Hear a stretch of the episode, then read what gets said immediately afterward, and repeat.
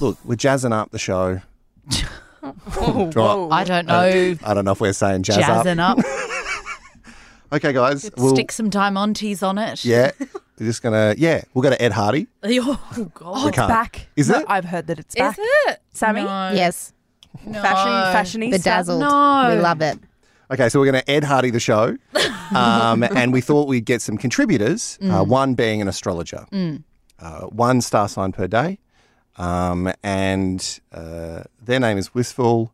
And I, s- I guess you just listen instead of reading your stars or your horoscope every day. You just listen, and you just get a f- vibe of what's going to happen in your life. Where did you meet Wistful? I have never met him.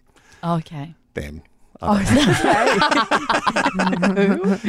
but I guess today it's Virgo day. Okay. All right.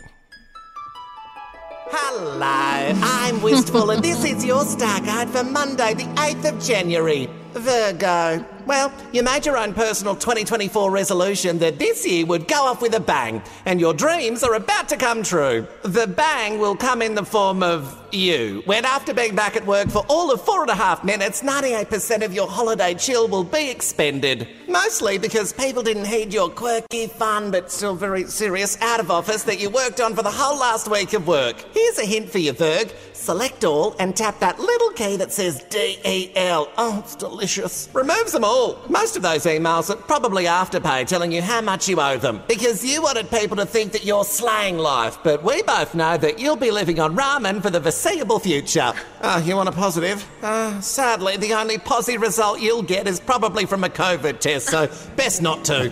And that's your day by the stars, Poppet. I'll see you tomorrow.